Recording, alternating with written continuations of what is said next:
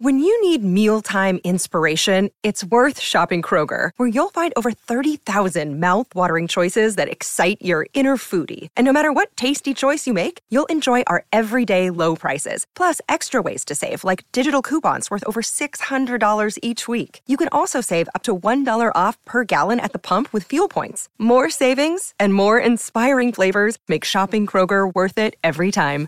Kroger, fresh for everyone. Fuel restrictions apply.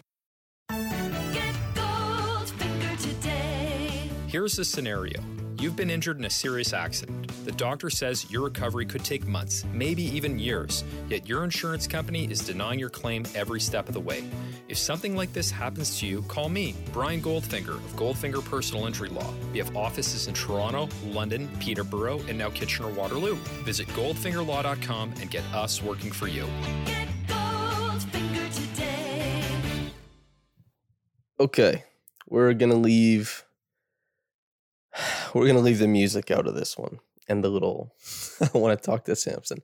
Does anybody want to talk to me right now? Do you want a recap of this game? Heartbreaking. The Raptors worked like hell all night, every single possession, killing themselves over and over again. Oh man, to make sure that Joel Embiid would not find comfort in the paint. And down the stretch, he just ended up beating them with jumper after jumper. That's that's crazy. As far as defense, this was a a pitch perfect game plan. The Raptors got out to a lead because they were scoring the ball and defending. They maintained that defense throughout the second half. Sure, Embiid came in and he had his disruptive getting to the line section of the game. And towards the end of things, they started really initiating him by the free throw line. He hit some shots there. And then coming off that Tobias Harris screen, Precious gets caught up because it's, you know, everybody gets caught up on screens. Comes off it, 0.7 seconds left. And he hits a three. The Raptors, they don't get the shot up in time on the other end. It misses anyway, but yeah, man, 104 101. The Raptors lost this game. And it sits completely on their offensive performance. They they really, really had it defensively. And it, it goes to show you how exhausting this is because it's not that there's two ends of the floor, there's just basketball. And these guys kill themselves on one end and they looked dead on the other side. It's just the, the touch shots for Pascal not going in tonight. And, and to be fair, Embiid is sitting in every driving lane that Pascal wanted. And Pascal didn't have an easy shot all night and his handle just wasn't where it needed to be. Pascal's offensive performance tonight flat out was not good enough. Same with Fred's. OG, Gary Trent, I thought they were both tremendous. Precious Achiuwa, absolutely tremendous. Those three guys, especially OG and and Precious, because those guys like Gary, I thought had a good defensive game, but OG and Precious, OG Precious and Pascal, that trio defensively in this one, just insane closing down everything, getting to everywhere on the court. But yeah, if there if there's a reason the Raptors lost this game, it's because Pascal and, and Fred did not give enough offensive output. As as harsh as those terms sound, I, I know elsewhere media people will definitely be putting them in much harsher terms, but that's why the Raptors lost. They couldn't get the proper amount of creation from Pascal. They couldn't get the proper amount of creation from Fred. And that's tough, man. That's really tough as far as what those guys did in this game. Pascal had a few successful stretches. The first half I thought was, you know, quite successful for him in what he was able to do. The second half though just had nothing going. Created a little bit for others and um, still Joel Embiid was still in help all the time or on him. The 76ers didn't really change how they wanted to defend him. Pascal just wasn't able to take advantage of what was there. And guys like OG and Gary did a really great job of transitioning those failed Siakam drive attempts or overloaded Siakam drive attempts into dribble handoffs where they get to the middle of the floor and maybe they do something. But eh, there was value in what Pascal did, but not nearly, nearly enough. And had he been able to give the Raptors just a little bit more, had Fred been able to give the Raptors just a little bit more, they're not down 3 0. They're down 2 1. And uh, you you couldn't have made those complaints about game one or two. Neither of those guys were going to swing one of those games, but absolutely one of those guys could have been able to do it in this one. And they didn't. And a lot of that is really good defense by the 76ers. Embiid just completely locked down the paint. OG, like even OG, as much as he got into the paint, as the game went on, that wasn't really there for him because Embiid was just plodding in the paint. The 76ers, they started playing a lot of zone. The Raptors had a lot of trouble with that because the 76ers were playing. This is what having Embiid in the middle of the floor does for them. They get to play super aggressive to run guys off of the line, like Fred, like Gary, like OG. And Embiid is waiting for them. So do you want to exist in the middle of the floor? Do you want to get Embiid to step up and hopefully somebody's cutting from the weak side? How do you want to score the ball? And as it, you know, in this game, Embiid wasn't really moving. It was like, you come and finish over me if you want to, if you think you can, or you take that mid range jump shot, or you keep it moving. And more often than not, it was just keeping it moving or taking the mid range jump shot. And that's tough. You just, you just can't operate in a winning fashion when the rim isn't accessible to you and you're not just an unbelievable lights out shooting team. And man, OG, Gary, they tried to make it so down the stretch. Four of nine from downtown for each of them. Fred, two of 10. That's tough, man. That's so tough. And Pascal, like I said, no easy looks. Didn't get to the free throw line once. He pressed, he tried, and uh, nothing came up on that end. Man. So if you guys want to hear how the Raptors did better on defense, uh, they had a better whistle. Absolutely. They were allowed to be a little bit more aggressive. They they turned the 76ers over way more often in this game. They completely changed how they were guarding Tyrese Maxey. Those screening actions, they especially with Precious playing so many minutes, 35 in this game, Khem Birch only playing 14, it meant that a lot of the times OG, Pascal, or Precious were the people who were participating in the screening action with Fred or Gary. So when Tyrese wanted to get downhill, the Raptors are playing at the level of the screen or switching. And Tyrese Maxey wasn't nearly as effective in this game, although he was still good. But 19 points on 18 shots, one one assist, and, and five turnovers. The Raptors kind of figured out how they want to dis- to guard the the guard duo of Harden and Maxey. And Harden, I think he played well, all things considered, but he made a lot of mistakes too because the Raptors said, "We're going to make you be the guy. Come on, beat us in, in single coverage. Let's see if you have the the juice." And the answer to that was kind of like some juice, but definitely not all of it. Guys like Thaddeus Young, who towards the end of the stint he had, it wasn't as effective, but Pascal, OG, Precious in particular, were just overwhelmingly successful guarding Harden in isolation. And so much so that he just absolutely stopped looking for it, would just call screens up and he wouldn't even try it. When he had Fred, when he had uh, Khem, when he had Flynn, when he had Gary, that's when he was trying stuff out. And he had quite a bit of success in doing so, but he had to work really hard to get into those positions. And uh, the intended consequence that the Raptors wanted the 76ers to bear was to completely slow down their offense, move the ball away from Embiid, and make sure that closeouts weren't as important. This is stuff, you know, I've been talking about since the start, since before the series. Is the Raptors probably when you make Harden be a threat off ball, he just won't be. He can only ever be on ball. He didn't do anything as an off ball weapon. The ball came to him if he was open. He slowed it down and took whoever was coming out to him in isolation he did good enough. And and finally, the 76ers towards the end of the game, they started getting a lot of uh, pick and roll looks that they liked with M- the Embiid and Harden pick and roll because that's just such a tough action to guard. But the Raptors, you you can't complain about defense in this one. They they changed the the principles with they inverted the principles of how they wanted to guard Maxey versus Harden. They overloaded on Embiid, got Embiid to start initiating in the middle of the floor because they were so effective sending help on the low block they didn't send him to the line a ridiculous amount of times, although, you know, he still got to the line for nine free throw attempts, but that's certainly, you're okay with that. If you get that in game four, you're over the moon once again. But Embiid, like I said at the start of the podcast, the Raptors worked like hell to make sure that he wasn't coming into the paint, and he ended up just hitting shots over top of them. Like the, he is such an immensely talented player. He is such an all-time player. He's just he's there, man. And this is why when I've been talking about it, it's like Joel Embiid just about brought Kawhi Leonard, Kyle Lowry, Pascal Siakam, Fred Van VanVleet, Serge Ibaka, Marcus Gasol, Norman Powell, th- that team, Danny Green, he just about brought that team to heel. And that was two years ago, three years ago, sorry. You know, that's that is a an immensely dominant player. And he did it on both ends in this game. It's this was one of the I when we watched the Raptors play the Celtics and they overloaded on Tatum, and that's really how they wanted to play it. They got that matchup to a place where they liked it and they just didn't come through on the offensive end. That's how that series ended as well.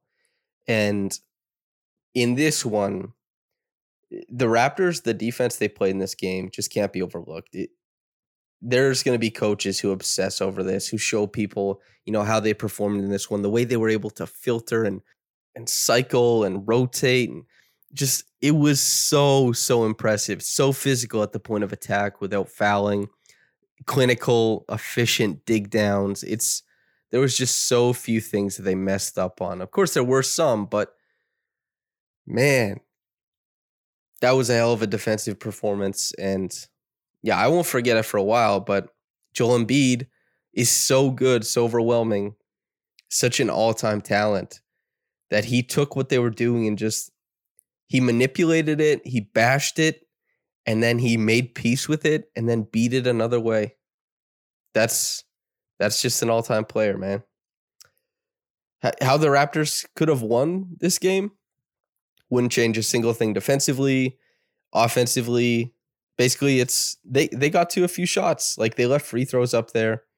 Um, you know, Precious Achiuwa towards the end of regulation he gets that drive. Pascal Siakam has his drive. He gets a lot of attention. He passes out to Precious. Precious gets Harden to foul him. Harden fouls out at that point. Precious doesn't make either. And the 76ers, they get the missed Joel Embiid three and they get the missed Tobias putback. And that's it. That's regulation. In overtime, you know, OG split the free throws, but that's certainly not the problem. Pascal got to a couple, well, got to one look that I thought was what he could do, what he could make, and that was the the short roll where he missed the mid range jumper from about 16 feet, back iron. He missed he missed like his last however many shots in this one. Just couldn't get anything to go, not the touch shots, not anything. And had he been able to get to because he did get to spots not nearly as well as he did in the first two games, but had he been able to convert we're not worried about this game. They're they're headed, you know, they're taking two days off and then scheming up how they're going to tie the series up. And same with Fred, because Fred being this incredibly well regarded shooter and going two for ten, it's just not tenable. And and Fred also not being able to create out of, the pick and roll. The assists, I know, like he's sitting at nine assists, but a lot of these aren't high value assists that he's creating these guys, both of them, Pascal and Fred, just they failed to uh, to execute offensively, and the Raptors are currently they're sitting in the the results of that. And but they were both great defensively, especially Pascal. Pascal was so pristine defensively, very few mistakes, and made a ton of plays that just he had no right making. And same with OG, and same with Precious. Precious and and so let's talk about OG and Gary and Precious. Gary just hit those catch and shoot jumpers, man. When you have space, hit those jumpers, those three pointers. It puts Raptors in a way better spot. Getting downhill a little bit, finishing in transition. Those little DHO plays where he gets the handoff and he gets to like 18 feet, hits the jumper. He snakes a pick and roll, gets to the elbow, hits a jumper over Embiid. Just man, bunch of good stuff, honestly. And and the the punch of his defense significantly better in this game than it was over the first. Well, he was ill, but you know he, it was much better than the first two games, obviously. And OG, the creation from a standstill, saved the Raptors in many occasions, and the the catch and shoot three point is just in a really great place as it always has been. Extra possessions on offensive rebounds, playing out of the post. He did everything. Everything, man. Just a tremendous, tremendous performance. Ugh, dig um. Yeah, and then Precious, even though he missed those free throws, his defense was worth its weight in gold. Finished nine for eleven from the field, two of two from downtown. The the extra possessions, the putbacks, and just the cutting, man, especially along the baseline, supporting these drives and then finishing in the contested airspace around the rim. Even just taking guys off the dribble, Embiid off the dribble on on two separate occasions in the zone where Embiid stepped up, Precious was like boop gone. See, like leaves him in the dust. Precious is just so promising. He was he was perfect tonight, except for those free throws. But how could you complain? Precious was worth 80 points in this one. he was so good. So, so good. And this is what everybody, you know, for those people who were on Team Precious and saying, you know, let him dribble a little bit. Let let the Raptors, you know, play him more minutes. Don't play Khem so often. Let let Precious play these minutes because he's just so good. This is kind of what those people were seeing. And I was certainly one of them. Was I the earliest adopter? Not not that I know of. But, you know, if you've been listening to this podcast, you've been hearing me sing his praises for quite some time now and he was just excellent tonight. And uh yeah, he he gets the the Reggie Evans Award. I don't know what else to say about this game, man. That was heartbreaking, dude. And it's just all could have been could have been good if Fred and Pascal could have given a little bit more on offense. That is just so tough to swallow. Top quick action comment is from DS. Quote, Wow, make your goddamn free throws, people. Pascal, my friend, you were isolated time and again against Harris, Niang, and Green, and you didn't reach the rim once. You shrank. End quote. Uh, yeah, he shrank, but not in that way, dude. Um, when Embiid is, if they're playing pack on defense and they're gapping the lanes, uh, the rim isn't there. For example, like on that last turnover where he passed to Precious, and that was a really bad cut by Precious because the the guy pulled. Well, Embiid was playing defense on Precious, right? But he's not actually there. He's actually just in the lane trying to stop Pascal's drive, and Precious cut in and ended up being a turnover. And Precious, no no shade, like he can make better cuts. He was way better than Pascal tonight. But the the answer in this game actually wasn't Pascal getting to the rim because nobody got to the rim actually. And the reason why Pascal didn't get to the rim was because of all the defensive attention he got. If he got the step, Embiid was there. There was always somebody waiting.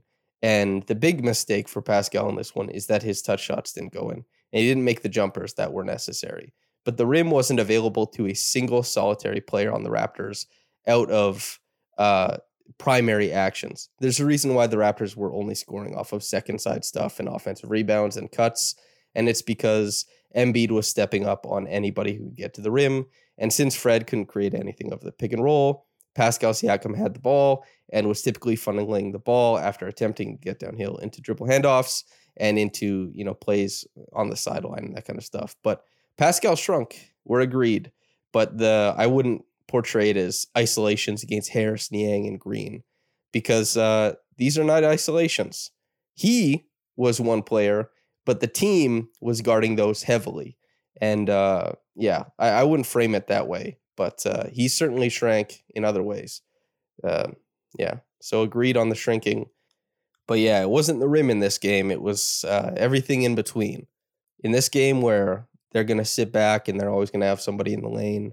Three point shots have to be made by other people, and they were definitely, especially Gary, OG. But they also should have been made by Pascal. Pascal was 0 for 2 from three. More looks were available to him, and he just didn't hit anything from the mid range when he had to. In the second half, I should say, he had some nice shots creating in the middle of the floor in the first half. But the second half, he didn't he didn't make the shots that he had to. The ball funneled to him. He had looks. He missed them all. And so, yeah, shrinking agreed on. Uh, he didn't he didn't play well. He didn't hit his shots. But as far as uh, the rim, the rim wasn't available to anybody, and I I will vehemently disagree with that. But you're you're absolutely correct. That's uh That's tough, man. Pascal, he was just he was so good defensively and so bad offensively in that second half. It's tough, man. Real tough. Anyway, thanks for tuning in, everybody. Hope you enjoyed it. Hope that this was pleasant for you to listen to. There you go, man. That's sheesh. Yeah. Anyway, thanks for tuning in. Whether you got into it in the morning or at night. Have a blessed day and goodbye.